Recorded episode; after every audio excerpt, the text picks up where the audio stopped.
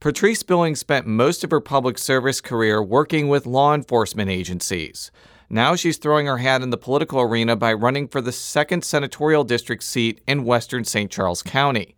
The Democrat joins us next on the Politically Speaking podcast to break down her campaign planks and how she plans to upend incumbent Senator Bob Onder.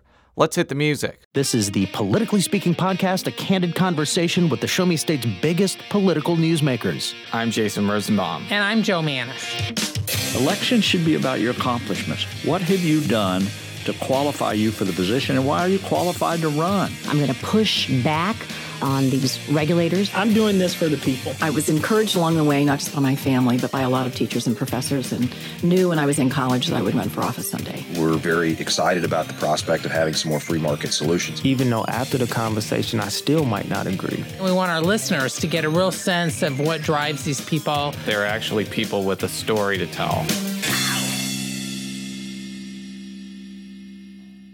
Thank you for listening to this podcast, brought to you by Lou Fusz Alfa Romeo, offering test drives of the Alfa Romeo Giulia, the 2018 Motor Trend Car of the Year at Lou Fusz Alfa Romeo in Fairview Heights. And welcome to Politically Speaking. I'm your host, Jason Rosenbaum, a reporter with St. Louis Public Radio. Joining me in St. Louis today is colleague Jo Mannies and our very special guest, Patrice Billings, a candidate for the state senate in the second senatorial district. Correct. And for before we get into your bio and pepper you with uh, hard questions, just explain the boundaries of the second congressional or second senatorial district. Well, it, it's western St. Charles County, basically. Uh, it runs from Cottleville, it takes in St. Charles Community College, all the way to the Warren County line, uh, up to uh, the Cuivre River uh, north to the Lincoln County line and down into wine country, which is Augusta and Defiance. There's a Cuivre River? That's correct. Yes, there is. oh, I did. It's C U I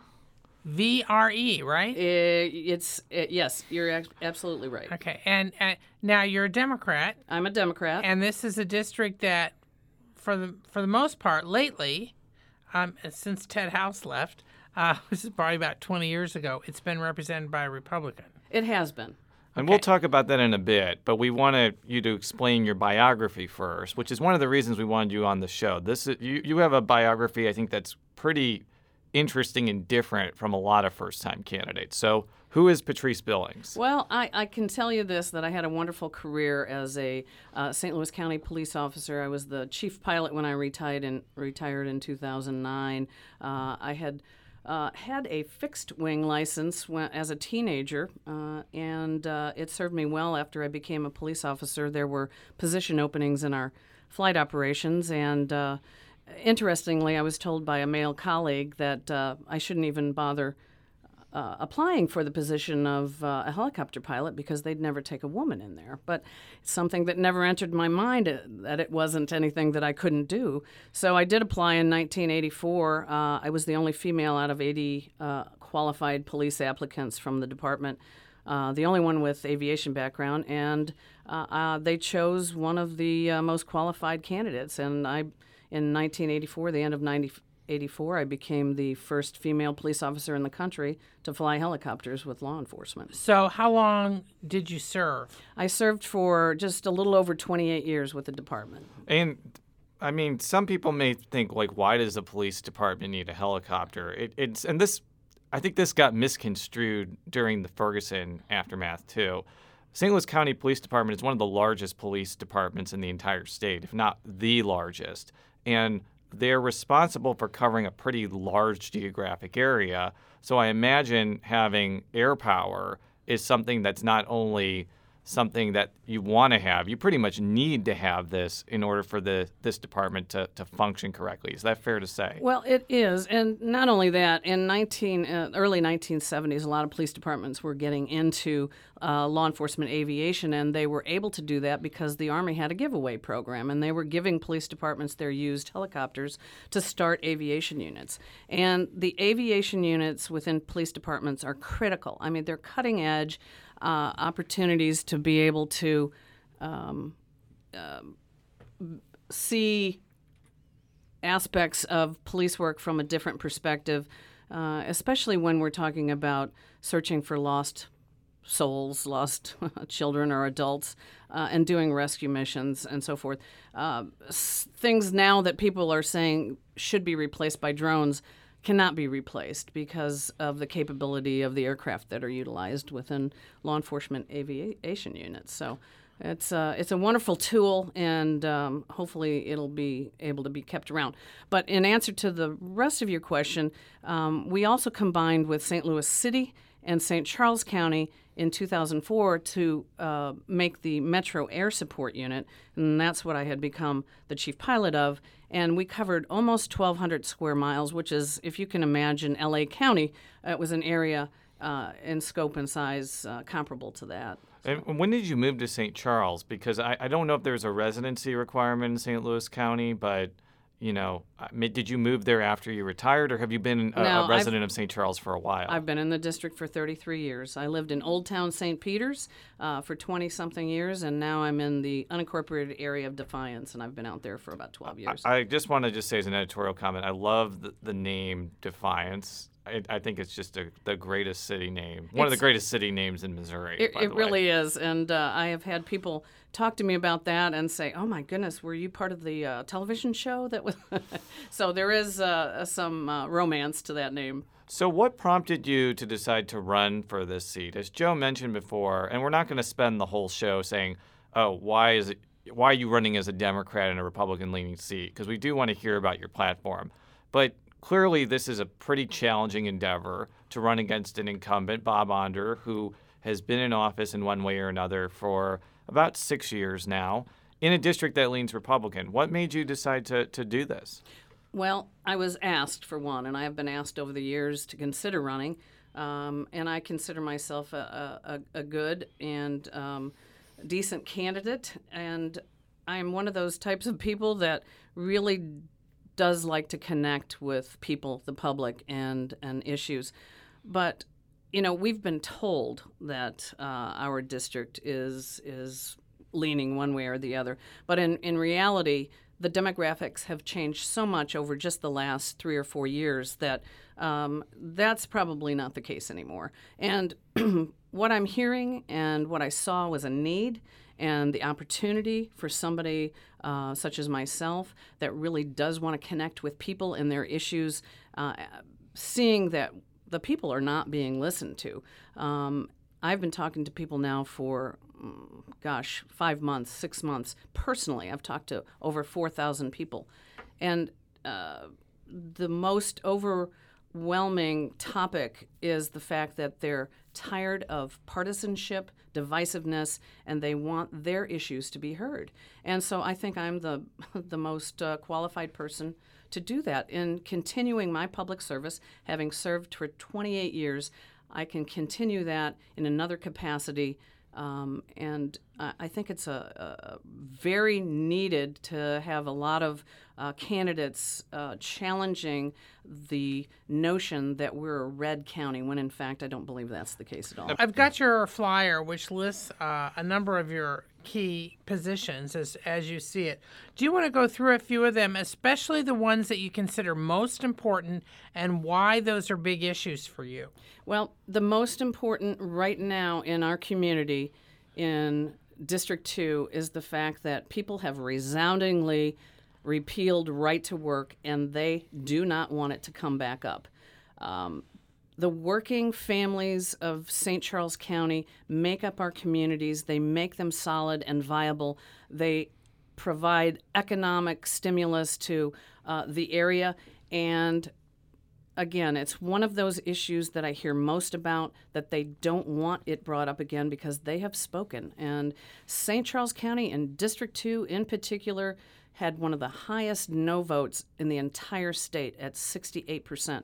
Now, if that doesn't tell you something, I don't know what will. Now, just so our listeners realize, Senator Onder was a big backer of right to work. And it So- wasn't only that. When he ran in 2014, because I did cover that primary, he ran against two other candidates who considered themselves pro labor and opposed right to work. And maybe if there was only one pro labor candidate, that that race would have been closer. Because as you you're right, there are a lot of either current or former members of organized labor who have moved from North St. Louis County to St. Charles, or they've lived in St. Charles for a long time. But I think what Senator Onder would say is, well, I won this election in 2014 while running to pass right to work. Um, he cites certain, I guess, internal polling that says it's still a popular policy in his district. How would you respond to those arguments? I'd like to see that polling because um, he did uh, profess to know that it was going uh, to be passed, and in fact, it was not. But here's here's a statistic for for everybody: the fact that uh, we have so many households that are uh, include union members is is wonderful. But right to work was defeated and could have still been defeated without the union vote. So that tells you something right there. And I believe it's out of touch to to think that people still want it when, in fact, they voted not to have it anymore. Um, and it also begs the question: Why do they keep pushing when it is, in fact, something that the the people of this state do not want? Um, so you have to ask yourself the reasons, and the reason is because they're being bought and paid for. Um, people are tired of politicians having opinions that are dictated to them by outside influences. And I think we need to take our state back and make it so that the people have a right to speak about the issues that they want to come to the forefront. Now, are there some other issues that you see as top priorities for you? Yes, and I'm hearing a lot about education and the funding or lack thereof. I think every child has the right to have a wonderful education in this state. And, you know, to change the formulas so that it appears that we're funding education uh, to its fullest extent is, uh, is an abomination, to be quite honest with you. I know so many teachers that spend a lot of their paychecks week in and week out to buy supplies for their students because they care that much because we can't fund these supplies. We have just across the border from District 2, we have school districts that are operating on four day weeks because they can't keep the lights on. This is an issue that all of the families uh, are talking about. And people are moving to Western St. Charles County because of the great school districts, but they are also opening brand new schools overcrowded. So there's also an issue of planned population growth and the necessities that are precipitated by uh, all of these wonderful uh, people moving into the communities. Interestingly, we had St. Charles County Executive Steve Ehlmann on our podcast last year, and one of the things that he mentioned that St. Charles County did, although it wasn't county government, but it was the people there, is they didn't make the same mistake that St. Louis County made and have like 25 school districts. There's only like, I guess, five in St. Charles County, maybe six. There are. And, you know, uh, that really has no bearing on the fact that every child, no matter how many districts there are in any given uh, county, do deserve the utmost in their education experience. And if we can't pay for it, um, these child, children are going to suffer the consequences. And the reason I bring that up is uh, when you think about that logically, it makes a lot of sense. But if there's overcrowding in some of these districts, is that may, maybe having large school districts not actually as good as people yeah, are because saying. they're so. very large. I mean, the districts in St. Charles County are some of the largest in the region. And I don't know if that really has any impact on funding, but Well- but it may it may or may not. No, I don't no, I don't I don't think so. I think the contention is is that it reduces overhead. It doesn't really affect funding for individual students. Look, it's not going to take away the fact that there are that many students in any given county. So, I mean, they have to be schooled somewhere, and uh, our public education system should be top notch. Now, how have you been getting your message out? Um, are you expecting that you may even do TV ads, or is it door to door stuff, flyers? Just sort of how are you approaching this, uh, especially since this is your first time running for office, correct? It is. I am a first time candidate, and we are using cutting edge technology with social media, uh, word of mouth. We will not be a campaign that will do television and radio ads because we can't geo target. I don't want my advertisement to uh, be touching people in Illinois when I can geo target with uh, specific ad ads in people's homes uh, in the zip codes that they live in. So we're, we're using strategic di- digital ad- advertising and um, social media. Yeah, I, just, like the battle for Jeffco Part Two will likely be seen in Illinois uh, TV screens. So, I mean, so by digital edge, you mean like what on on on computer or Yes. Facebook and stuff like that, and then you have like like this flyer I'm holding. I take it you're blanketing the your district with these. I'm blanketing. We have so many volunteers out right now canvassing on our behalf and all of the other great candidates that we have in St. Charles County. As I said before, I've personally spoken to over 4,000, probably 5,000 people at this this time, this juncture, and that's been one of the most rewarding parts of this campaign is actually talking to people face to face, asking what their issues are, and letting them know that they will have a voice in Jefferson City. I'm interested to hear your perspective on this issue as a former law enforcement official. After uh, the Michael Brown shooting in 2014, there was expectation that the legislature would pass a host of laws aimed at bridging the trust gap that I think is evident between police and African Americans. They did pass Senate Bill 5, which curtails cities from collecting a lot of fine revenue. That was actually a priority of Steve Ehlmann before Ferguson. yeah, but a lot of that got tossed out. Some of it got tossed out, but some of it's still in place. But there has been a perception that other states did a whole lot more uh, with body camera regulations, with uh, independent prosecutors whenever there's a police involved uh, killing. As a former member of law enforcement, if you're in the Senate, I think you would have a lot of gravitas and experience if this comes up because I was actually in St. Charles County yesterday talking with some legislators, and there is a feeling that Mike Parson may push for crim- a criminal justice overhaul that includes both political parties. So, and that's a long windup, but I'd like to hear your perspective on this. Well, you know, and it's a great question because uh, as a former law enforcement officer, I personally saw the need for uh, some type of reform within police departments uh, across the nation. And that does not exclude uh, my own police department. But that reform has to come from the top down because the message has to get to the lay police officers and the supervisors that um, something that we are doing is not resonating and is not working with a lot of our uh, neighborhoods. And I'm not quite sure what that looks like, but I would certainly welcome um, some type of overhaul, uh, a look at what we can do jointly with other police departments, civilian um, members of a joint task force. Um, I don't think enough is being done, but uh, you know, I know that the police officers that I worked with day in and day out went out there to do their jobs. Nobody ever started off with a bad intention. I, yeah, and I just want to chime in here. The St. Louis County Police Department is widely seen as one of the most best trained and well-regarded police departments In the state. in state. the state, if That's not correct. the if not the nation. So when they were under a lot of criticism after Ferguson, I'm, I'm sure it was a shock to the system of not only the leadership there, but a lot of lay officers who were working incredibly long hours during those protests. I actually have uh, a, my one of my wife's friends' husbands is a police officer there, and the amount of overtime he had to work was just unbelievable. So I do have sympathy when they're in those types of situations. There were instances, though, of how they handled protests that even federal authorities, you know, dinged them on, and and I think that they're trying to make improvements there internally.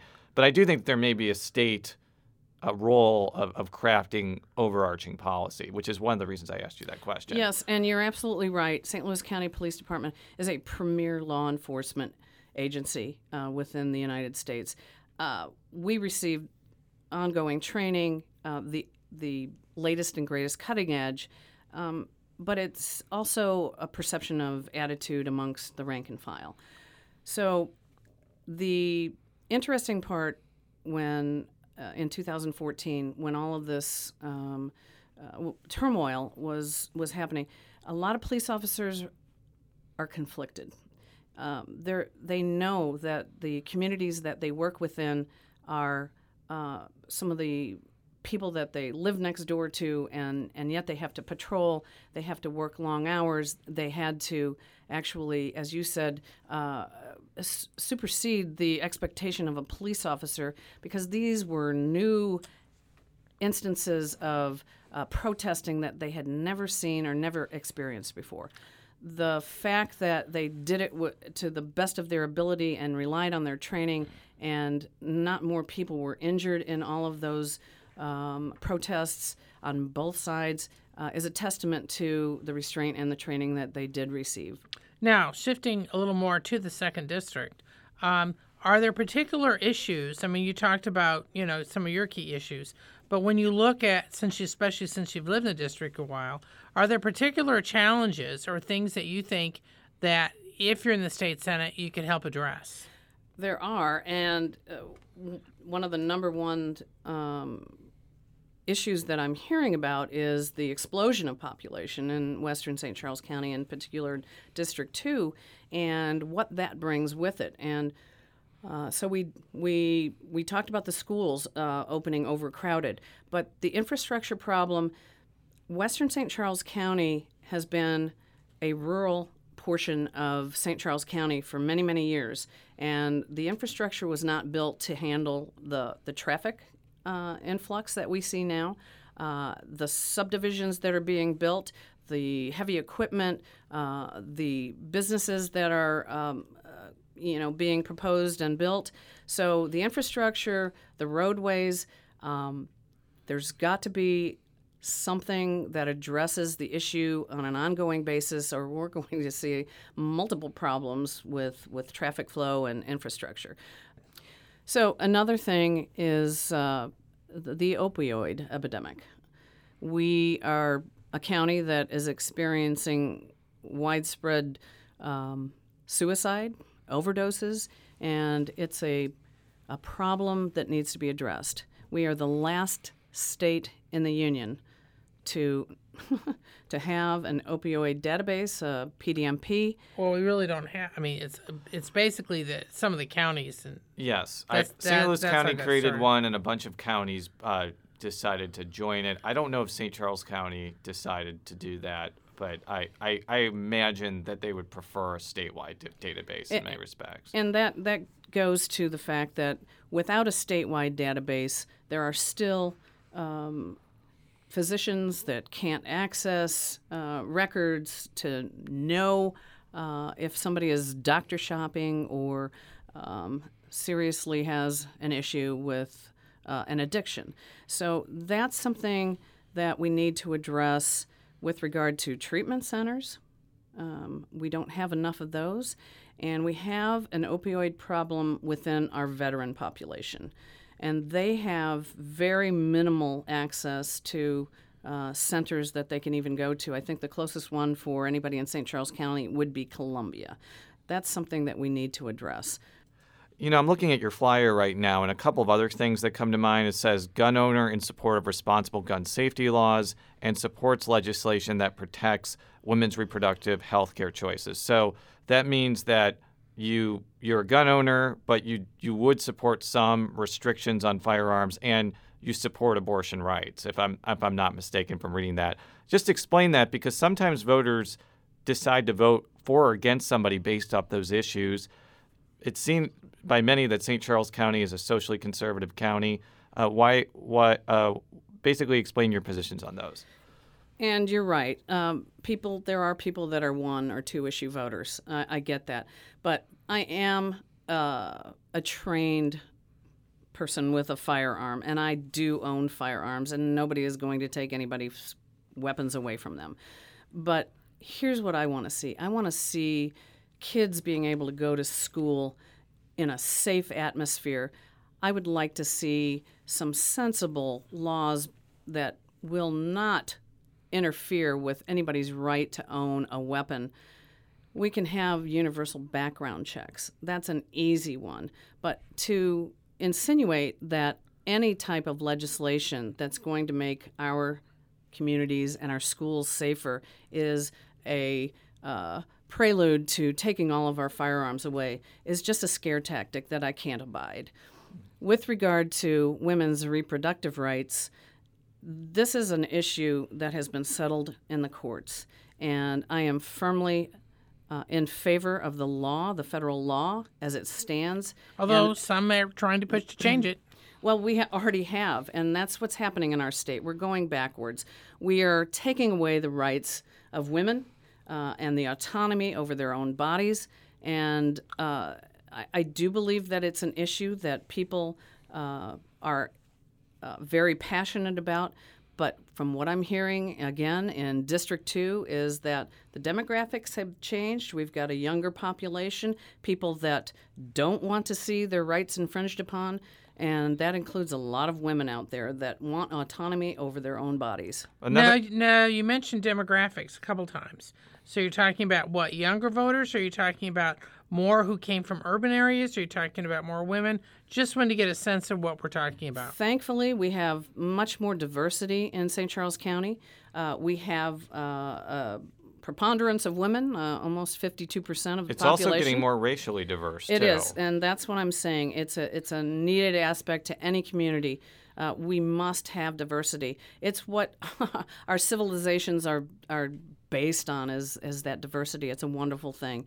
And yes, we have a more educated population that uh, want to see the state move forward and not backwards, um, which we have been doing in the last decade. Another thing that's on your flyer that I think is actually gaining bipartisan support is strong proponent of equality for all citizens, including those in our LGBTQ community. The reason I mention that is there has been legislation over the past, I think, almost 20 years at this point to add sexual orientation and gender identity into the Missouri Human Rights Act. So that means if you were fired because you were gay, or kicked out of your house because you were gay, or ejected from a restaurant because you were gay, you would then have grounds to sue either the employer, the the landlord, or the business establishment for discrimination. I take it from that flyer that you support that type of legislation, which could actually end up becoming a big issue the next year or two. I- explain your, your take on that. It could be a big issue, but it shouldn't be a big issue. We should have the same rights for everybody. And the fact that we don't have those protections in place for our LGBT community members is an abomination. For 20 years, the issue has been brought before our legislature, and for 20 years, it hasn't even gotten a hearing what is wrong with us that we can't include a segment of our population that isn't going anywhere. They're among us. Everybody that you know probably has a family member or a neighbor or a friend that is in that community. Why can't we give those people the same protections in housing and employment? And to think that we can't even have a hearing on this it, it, it, makes me very angry that a, a, whole segment of our population are seen as less than. Now, there have been hearings in the House, but I don't believe this issue has ever been heard in the Senate before. That's correct. So I, that's what I think you're referring to. It is. And, you know, something needs to be done to educate people and to stop the fear mongering because we're hurting ourselves as a society when we say that this segment of our population is less than. They don't deserve the same protections. We've got to do something about this. Let's talk about St. Charles County in the in the broader context of not only your election but other elections. One of the big things that Stephen Webber has been trying to do now, Webber is the chairman of the state Democratic Party, is make sure that there aren't a lot of House or Senate districts where there's no Democratic candidate. In 2014, for example, this district didn't have a Democratic candidate. It was all the Republican primary, and that was it. Shame.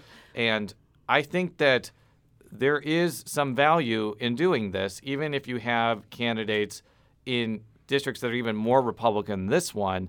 Because if you have Democratic candidates who are pounding the pavement, trying to get Democratic voters out to vote for them, then those voters are also going to possibly vote for people like Claire McCaskill and Nicole Galloway. So I wanted you to kind of talk about the broader Democratic effort in St. Charles County because it is a Republican leaning county, but Claire McCaskill won this county in 2012. There is a pretty significant pocket of Democrats there. And I'm interested to hear if there's kind of a coordinated Democratic effort from the people that are running for this seat, these seats, to help other statewide candidates out. Well, and, and I think you, you, you touched on a couple of points, but um, you know, so we are getting back to this Democrat versus Republican. And this is another thing that I'm hearing from uh, the people of St. Charles County is that they're tired of that partisanship because the issues that affect them aren't a Republican issue or a Democratic issue. they're issues that should be addressed by all of the lawmakers in Jefferson City. So you know, there's a there's an effort. All uh, political parties help their own uh, to do the best that they can to run the best campaigns that they can. If that's what you're talking about, um, there is a coordinated effort to help all of the first-time candidates with training and uh, getting out and knowing how to approach people and how to talk to people and how to listen. You know, that's the number one issue that I have found is that people just want to be heard. So their issues are nonpartisan, and and that's exactly what I've been hearing for months and months and months. The other thing that is, besides the statewide candidates, are a number of ballot initiatives that I think are going to drive people to the polls. So I'm just going to go through them and ask for your opinion on them. Certainly. It's sort of a lightning round of sorts. Okay. Minimum wage increase. What's your take on that? Raising the minimum wage to twelve dollars an hour by 2023. It's it's an excellent idea, and to think that uh, from what other candidates have said that that raising of the minimum wage would only hurt those that it proposes uh, to help is ludicrous. Listen, I'm sure there are a lot of people out there that would love to see the hurt in having their paycheck, you know, be improved by 85 cents in the next year. It's something that's absolutely necessary for families to make it when they're living near the poverty line to think that there's an opportunity for them to have a little more, to have their children have a better life. By raising the minimum to $12 by 2023, I see it as a win win for everybody. Now, there's three different marijuana proposals. Two of them are constitutional, proposed constitutional amendments. The, the third is a proposed statute change. Um, without getting into the weeds, I'm doing a separate feature on that, just so folks know. But Is but- that going to be the segue to whenever we ask somebody about this? Let, Yes. Let's not get into the weeds. I'm sorry. Continue. yeah, okay. But but still, I mean, do you have a basic position as far as legalizing marijuana at least for medicinal use? I am a proponent of me- medicinal marijuana. Um, I I've always had a hard time with constitutional amendments, but given the track record of our state legislature in overturning the will of the people, uh, a constitutional amendment might just be what's needed in this instance. Um, I am uh, the statutory uh, pro- proposal on the ballot uh, probably will be the, the least um, acceptable. I do believe that uh, having one person, the Bradshaw Amendment, Wait, uh, Which yeah, is a wait, constitutional amendment. I know what you're talking about. That's though. Amendment Three. okay, uh, run the whole um, medicinal marijuana program in the state of Missouri um, flies in the face of uh, reasonableness, to to be sure. But uh, I think the one for um, Amendment Two. Amendment Two is uh, is probably the most reasonable of all of them, even though it is a constitutional amendment. Yeah, and if all three pass, we're gonna. uh, It's a full employment plan for attorneys. exactly. I'm just gonna say It that. so, be. and then there's a proposal called, I mean, that the backers call Clean Missouri, which has a lot of different aspects to it. Some of it deal with lobbyist gifts, when legislators can become lobbyists. It tweaks some of the campaign finance limits for some lawmakers, but a big portion of it has to do with changing how the state draws uh, the maps for the state house and senate districts. And I just- okay. So, what's your thoughts about that? Well, listen, it's a start. I do believe that we've got to have some ethical reforms uh, in the state of Missouri. We've become a laughing stock. And if the only portion of Clean Missouri that uh, the uh, partisan politics are against is the gerrymandering or fairness of redistricting after the 2020 census, then we've got a problem. But I do believe all of the other portions of the Clean Missouri are absolutely doable and necessary. People are starting to educate themselves on the dark money influences that creep into our politicians and our politics in the state. I think people are all for ethics reform, and I'm I, for one, am in favor of it as well. Raising the gas tax. That one I think is getting a lot of bipartisan support, but sometimes it's hard to convince voters to raise user fees or taxes. What what's your take on that? Especially since transportation is so important in St. Charles County. It is. Infrastructure is hugely important, but I guess we'll see uh, what people want uh, after the November election. Thank you so much for coming in today. We're going to be following your race as well as all the other elections throughout St. Charles County. It's a very important county, the fastest growing one, I think, in the state or the nation. Yes, well, it has been the for a while was the fastest growing in the nation. It's definitely one of the fastest growing in the state.